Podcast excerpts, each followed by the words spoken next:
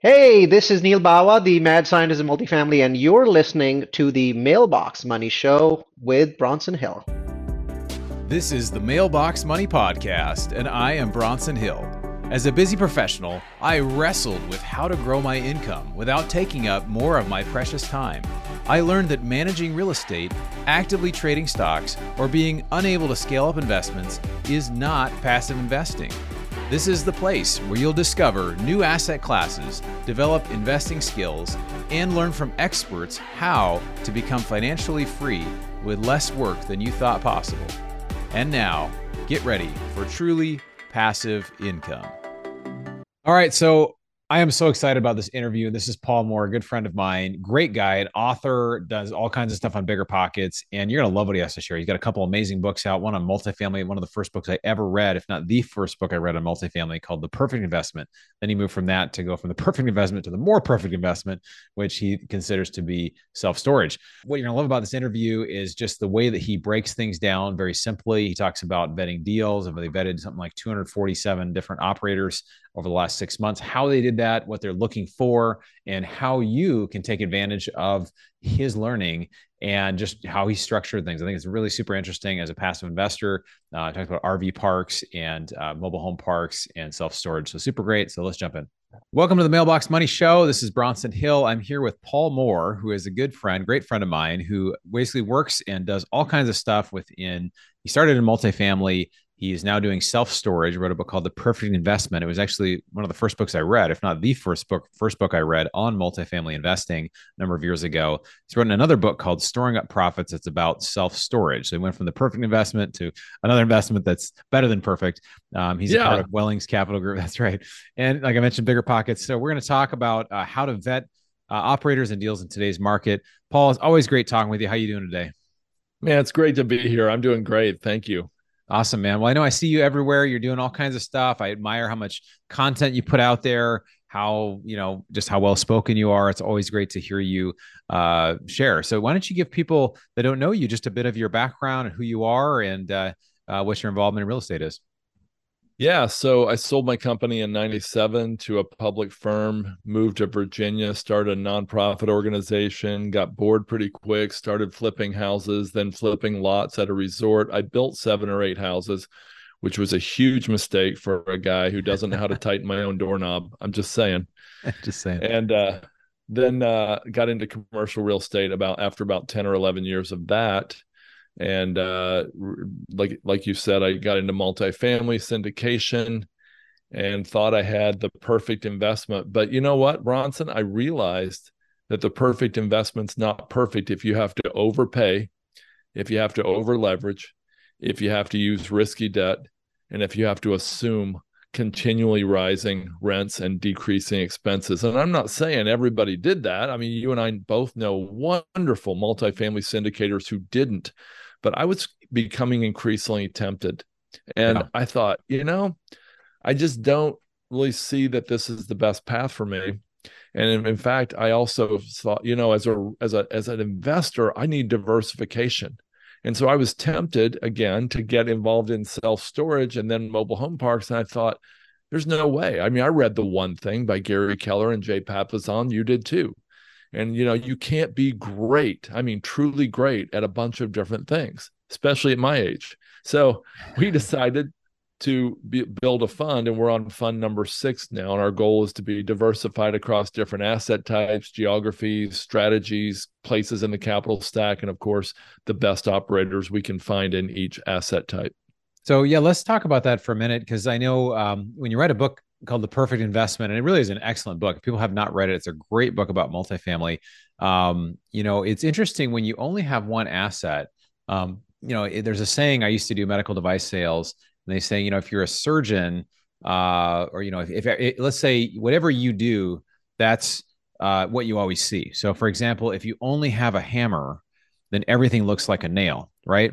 So if you only have one asset that you work with, everything, oh, it's got to be this, it's got to be this. And multifamily's gone from being a very in favor asset, very in vogue, very to, to being a very out of favor. And very quickly, within about a year, year and a half, it's kind of like multifamily investors are, are struggling. And we've got a couple deals that are struggling.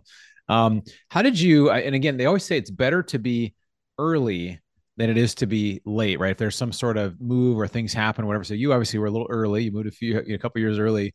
There's a more a run up in multifamily. But what were some of the reasons that you made that switch into self storage from the perfect investment to a more perfect investment? Uh-huh. I don't really think self storage is more perfect, and I know you're you're being tongue in cheek, and so am I. We're smiling here if you're just listening to this, but in all seriousness, um, I, I, I like um, I, I, like the fact that while multifamily was just so popular and so many new operators were just jumping right in, there are so many guru training courses. Um, and um, self storage, you know, had one or two training courses, and they there, you know, there are 52 to 54,000 facilities in the U.S., and half of those are owned by a single operator by a, you know a single asset operator a lot of those are mom and pop and so we like we invested in one last week that was in a beautiful location at quote main and main in a downtown area. But the rents were almost ha- you know were just a little over 50% of market rents mm-hmm. for the whole city. And uh, they're 99% occupied no surprise. But when you get these mom and pop run self storage assets there is potential upside.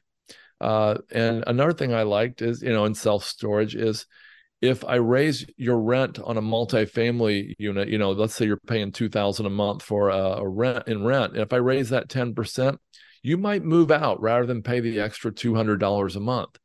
But if you're paying a hundred dollars for a storage unit, and I raise your rent ten by ten percent, and it's a monthly lease, you're probably not going to get a U-Haul, get your friends together, uh, you know, and spend your weekend just to move your junk, excuse me, your treasures down the street just to save, you know, $10 a month, especially when the guy down the street might raise theirs 10 bucks next month. And so it's got a sort of a different stickiness and dynamic. And that's one of the things I like. But to be clear, what I like more is the diversification across multiple great, what I would consider great recession resistant, hopefully, asset types. Yeah, absolutely. Yeah, no, it is interesting. Um, uh, I, I love what you shared because yeah, if you're 50% down on rent, you can raise rent 10% right away. And then like every six months, you can probably raise it 10% until you get close to market. And people aren't going to, you know, because people are going to say, well, do I really want to go move it and go pay more money somewhere else? Or maybe, I mean, we, how, what's the plan to raise rents and something like that? Do you do it at 10% every six months until you're kind of close to market or what, what's the plan usually? Yeah, so let's say the rent on that. Let me just use real numbers. The rent on that, I believe, uh, was one fifty one a month, and the market rent was like, no, I think it was one thirty one, and market rent was two fifty. Oh wow! And so to get from one thirty to two fifty, and actually they could go further because it's a higher quality asset in a better location, ninety nine percent occupied. But anyway, to get there, they'd probably go 50% of the distance in one day. In one day. Okay. Because they know that, you know, I mean, that there's going to be a very low move out at that point. Yeah. But think about this. Let's say 10 or 20% of the people move out. Guess what? They can charge, and those 10 or 20% now market. vacant, they can charge market rate yeah. on those. Yeah. And so it's not a bad thing to see a move out when you're moving like that. So let's say 50% of the way in one day, three to six months later, another 20%, three to six months later, another 20%. So you're at 90% of market in about, I believe that would put you at about a year, year and a half. Wow. That's amazing. So how do you, how do you, I know you, we talked about this before on the call. You don't actually operate these yourself, which has been great that you, uh, you know, the, my book came out called Fire Yourself, Replace Your Working Income with Passive Income in three years or less. So it's the idea of how do you scale, but you've even done this and we do this as well. We partner with great operators um, how do you identify great operators in what you do? Yeah, that, that's tough. Um, we recently did a count and said, okay, we we just said we just interviewed, we just reviewed 247 operators uh, with deals uh, in a six month period, and out of the 247, we said no to 242. Um, following Warren Buffett Buffett's footsteps, I hope, if I can pronounce it right. Uh, Warren said, um, "Great investors say no a lot. The greatest investors say no almost all the time." Yeah. And we're trying to do that. So we do due diligence. We try to see, you know, how long they've been in the business. We check out their track record, their team, we fly in to meet their team we fly out to see their asset usually once announced and then often once unannounced at maybe the same or a different asset um, we do deep criminal background checks not only on them but the individuals in their company and not only that but their property managers and their lenders if they have you know if they have freddie mac or fannie mae it's one thing but if they have a small lender let's say um, so, for example, a mobile home park might have a lender for the park, but a chattel lender for the mobile homes. Well, we'll check out them. We'll do a background check on them. And once recently, we found out one of them had a serious record of fraud mm-hmm. and had been in jail for financial fraud in real estate. And we're like, time out. We do not want to do business with you if they're going to stay involved. And so, um, we you know check out how much skin they have in the game how much they cash of their own that they have to lose uh, of course we're checking out their underwriting uh, their lending you know we want to see them like that deal i mentioned in new mexico about three minutes ago that was uh, all cash deal. Chances are that operator will stabilize it over like i said 12 to 18 months and bring up their you know value significantly and then add conservative debt. So we're checking out their debt. We're checking out their, uh, you know, their their their plans, their strategy, um, and a lot more. We even do an NOI audit now on most of our deals. So an NOI audit would be having a third party come in and trace the money, follow it to see if the net operating income that they're reporting is really what they're saying. Yeah, that's great, man. That's uh now how do you i'm just curious when you obviously for an individual this would be hard to do but for those that listening maybe they're trying to uh, do a fund fund to do something similar. How do you find 247 groups to audit or, or, to to do this over six months? Are you just every one you can basically hear about? You're just kind of doing an initial, and then you kind of take it a step further, and then see if you're going to fly out and do the diligence and stuff. Yeah, so we're um we're getting a reputation as someone who is serious about doing preferred equity. So a lot of these deals have come to us through brokers um, through you know debt and equity brokers who are arranging preferred equity. Sometimes it's the real estate broker who knows that their partner has a gap. You know, there might be you know fifty percent leverage instead of seventy, and instead of thirty percent equity, they're only getting twenty five. And so now there's this whatever that would leave a twenty five percent gap in the middle of the capital stack. And so, um, you know, we're getting a reputation as somebody who can close those deals even behind Fannie Mae and Freddie Mac, which is really hard to do. And um, so uh, that's one of the ways we're doing this. We, we, you know, we just spread the net as far as we can. I meet people at BiggerPockets. I meet people online. I have people, you know, contact me. Like I had probably two or three people call me or email last week saying that they had deals. They wanted to know if we'd be interested. So uh, there's just a whole wide array of how we do it. Yeah. Um, let's talk a little bit about, uh, you know, just kind of what's happening right now in the market. We're recording this kind of mid November. Um, this should come out within the next few weeks here. Um, you know, obviously, multifamily has changed a lot because of you know, interest rates coming up. Has has has self storage been impacted similarly as far as valuations coming down because of the debt situation, or how is I guess how how would it be similar and different to how multifamily has been affected? Or do you guys do a lot of fixed debt in general? Or I just love to know a little more about the debt you, you know you're seeing. Yeah, I mean about probably 35 or 40 percent of the deals in our current fund are all cash, hmm. and then um, the net uh, 50 I believe 50 plus percent are uh, fixed debt. A lot of those for long term fixed rate debt. Some of that's been assumed at like, I, I can think of one that was like 3.7 percent. Other is you know new debt but it might be you know hopefully 40 50 60% ltv and then a very small percentage from one operator in our current fund is floating rate debt mostly with rate caps.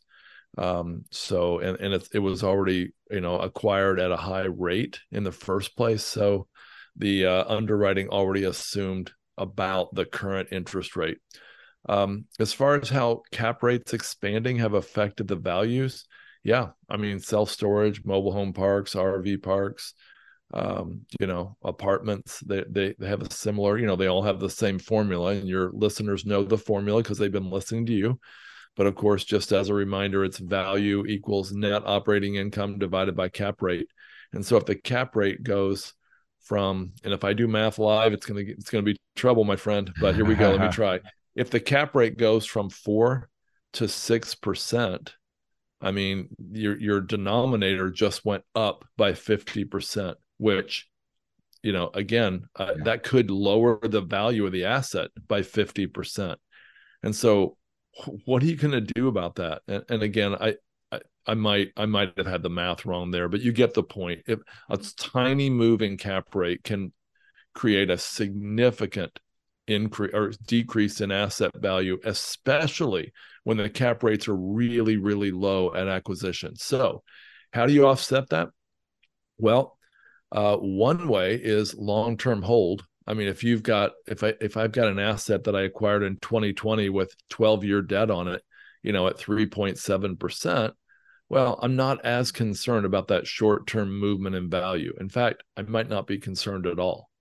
Um, number two, um, you uh, look for mom and pop owned assets like the one I mentioned in New Mexico and a dozen more we could talk about, where the um, where the net operating income improvement is able to keep up with or even sometimes outrun the cap rate expansion.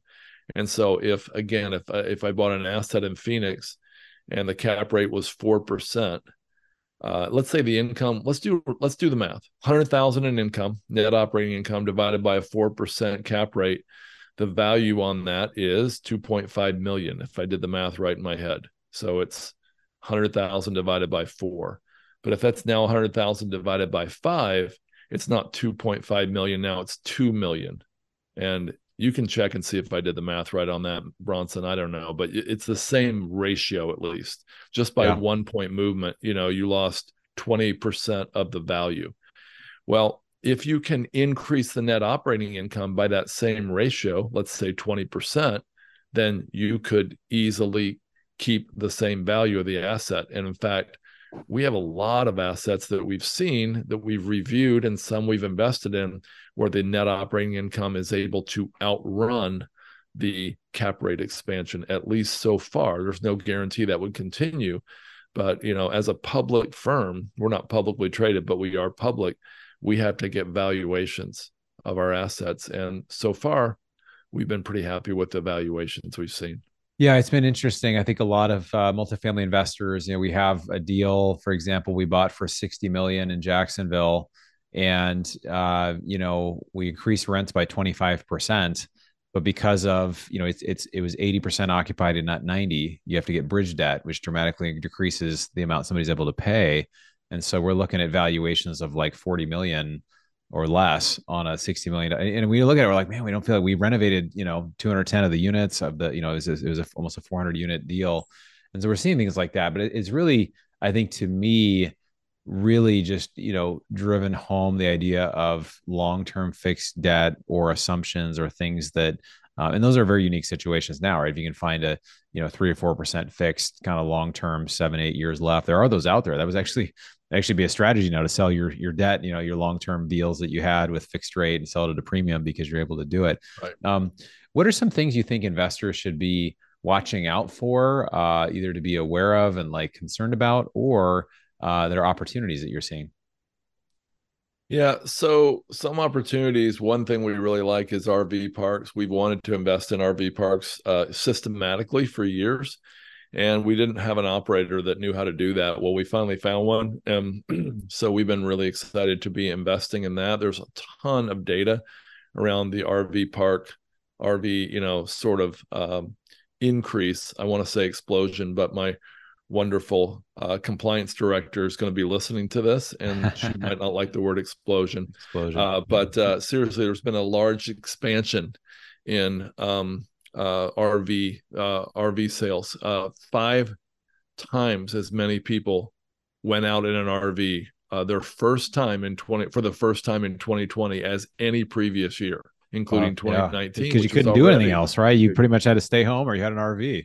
yeah, right, right. So so so since we're not in COVID anymore, you might ask, well, wait a minute, has RV has RV usage plummeted?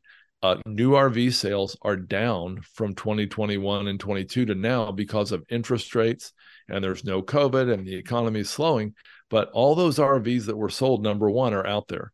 Yeah. Number two, we've got a first in world history, Bronson. We've got two firsts in world history. One is the remote work revolution allows people to travel and work. And so these RV parks that we're investing in have really good internet and cell service and allow people to travel there to work.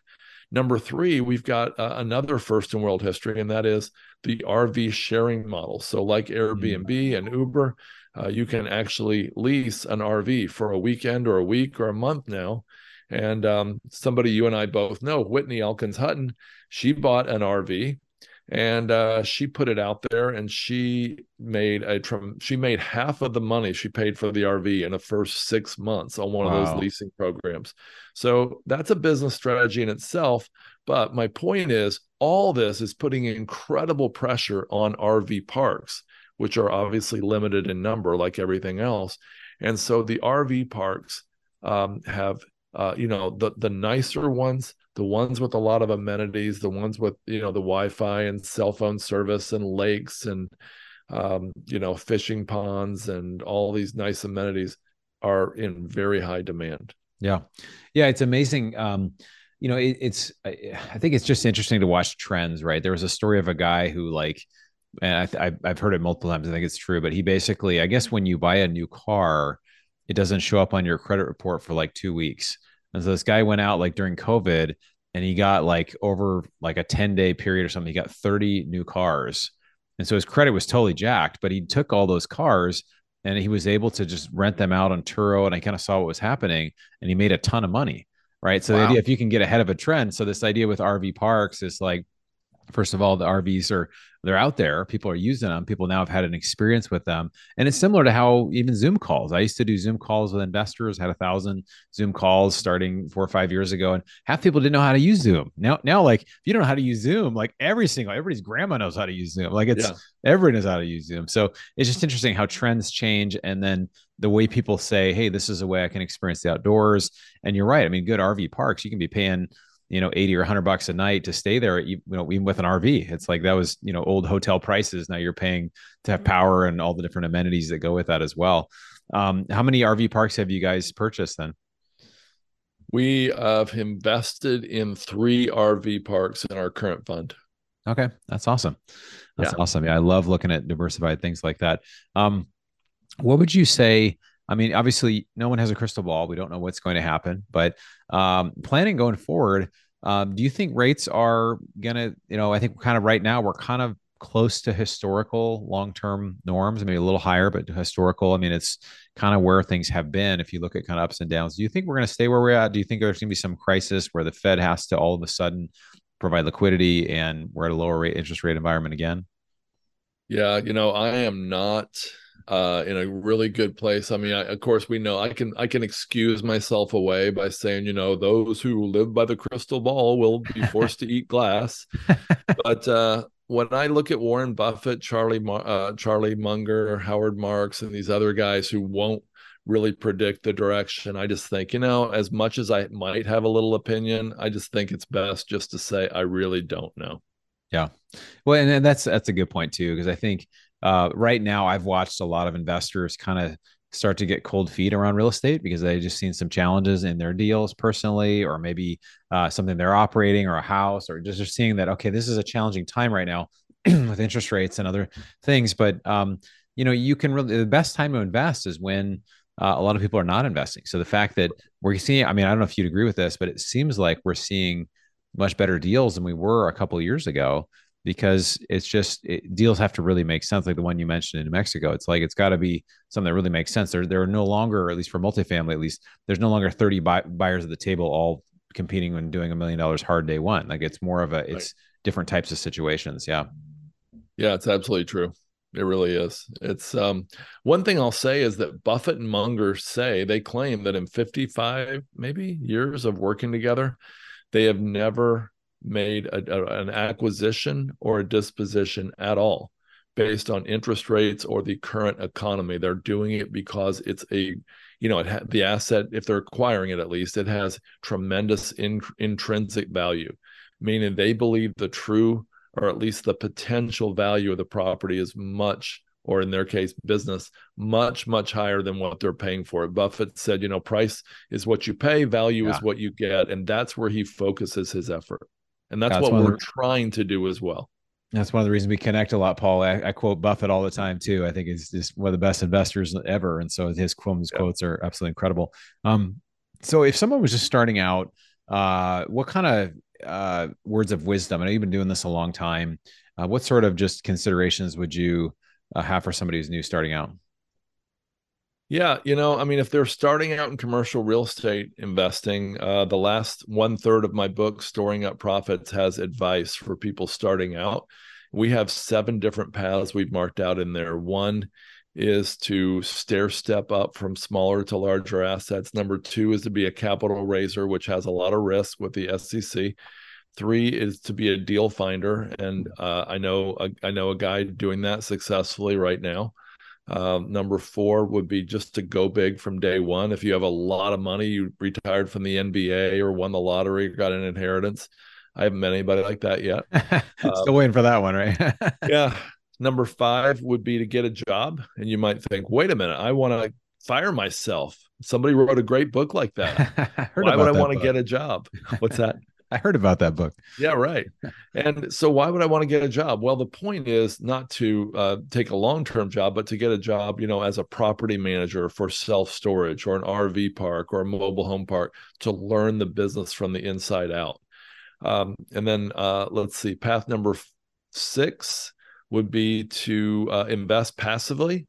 Uh, find somebody else and invest heavily with them and try to learn the business slowly through them. And then number seven would be to find a paid coach or an unpaid mentor. And so those would be seven different paths that I'd recommend. I talked to a guy the other day in Oregon who he actually did what I would do if I was starting right now in my 20s. He bought a small piece of land. I think it was an ac- a couple acres or less. And he built outdoor storage on it um, and uh, he just you know basically uh, set it up for boat and RV storage. Got a fence, put an electronic fence on the gate on it, and he actually had I think he had three or four hundred thousand dollars in it, if I recall, and he sold it for seven or eight hundred thousand dollars, and now he's stair stepping up to the next level. Mm. And so uh, I like that. Yeah, that's great. No, it's there are many paths to do it. I always say, you know, if you have money, you can kind of go at it and try to find deals or passively invest on your own. A lot of people, uh, like myself, when I started, didn't have a lot of money, but I was just had the desire to learn. And it's, I think, whoever you are, you know, if you invest in your own education, uh, that's the best investment you can make. Um, yeah. What's one resource that's kind of helped you on your path, uh, Paul? Yeah, you know, um, I think that uh, the book that I mentioned earlier, The One Thing, mm-hmm. by yeah. Gary Keller and Jay Papasan really helped because it reminded me, you know, that investing doesn't necessarily uh, have to be. Uh, it, it, I, I was a shiny object chaser. I thought the more the better. The more cities, if I can become a multifamily guy in five cities, that's better than two, or 20 cities is better than five, you know?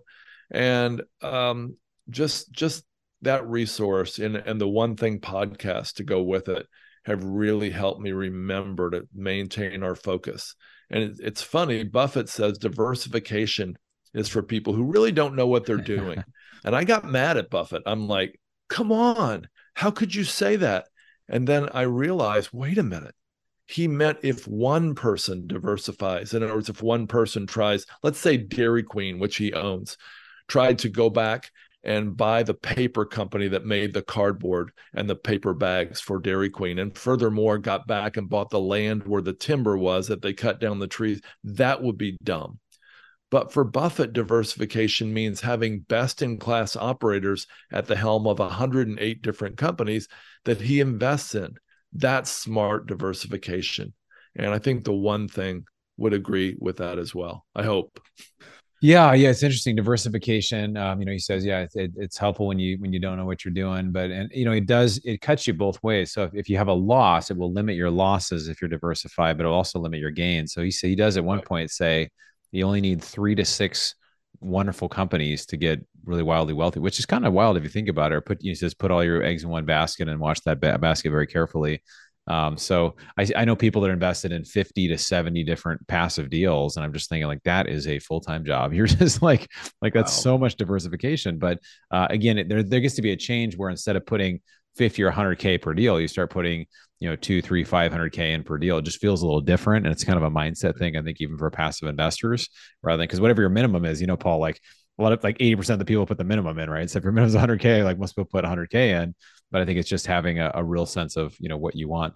Um, Paul, I just want to say I, I just so appreciate you, all our interactions, man. I just I always learn something. You're always adding value to others. I know you're all, also really passionate about human trafficking.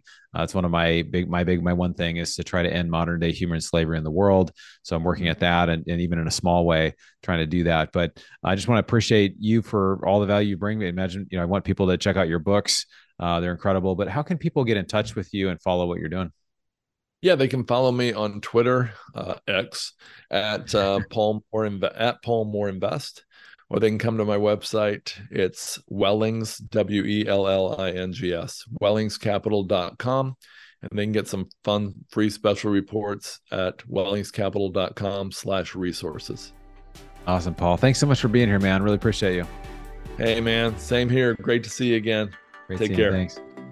All right, so I love that interview with Paul Moore. Great guy, uh, super down to earth, just really trying to see how he can help people really move the needle forward in their own life. And that's, I think, what this show is about, really, too, right? Mail, the Mailbox Money Show is just how can you start developing passive income for yourself? What are the things you can do? What are the tools that you need to be able to get there? A lot of it just starts with learning. If you can just start learning, you know, the best investment you make is in your own education. You start educating yourself, you're going to start to learn. And when you, tar- you do something, maybe it won't go perfectly, maybe you'll make a mistake, but you'll learn. You'll learn something along the way.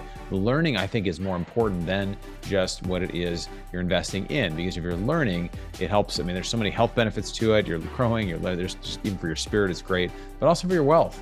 And a lot of times when we do have a loss or we do lose money, it does actually it can teach you something. If you don't learn, it doesn't teach you anything, obviously. But if you learn something, then nothing is wasted. And so I look at great investors; they've always uh, made mistakes. I've always learned, and by learning, that's how we get better and better and better. And so when I talk to really experienced investors, they've made plenty. Say, here, let me tell you all the mistakes they've made. They're super open about it, but just a great way to be able to to help others to grow. So check out Paul's stuff uh, online, Wellings Capital, and uh, you know, again, check out my new book if you hadn't. It's called Fire Yourself. Replace your working income with passive in- income in three years or less. less. It should be in the show notes as well as uh, the description below here if you're watching the video.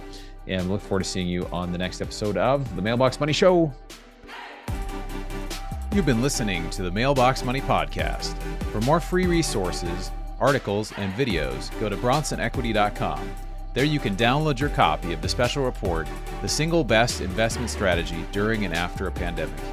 None of the information shared here is an offer to buy a specific investment, and this is for educational purposes only. Consult your financial, legal, and tax professionals and use your own common sense before making any investment decisions. Thanks for joining us, and be sure to tune next time for more Mailbox Money.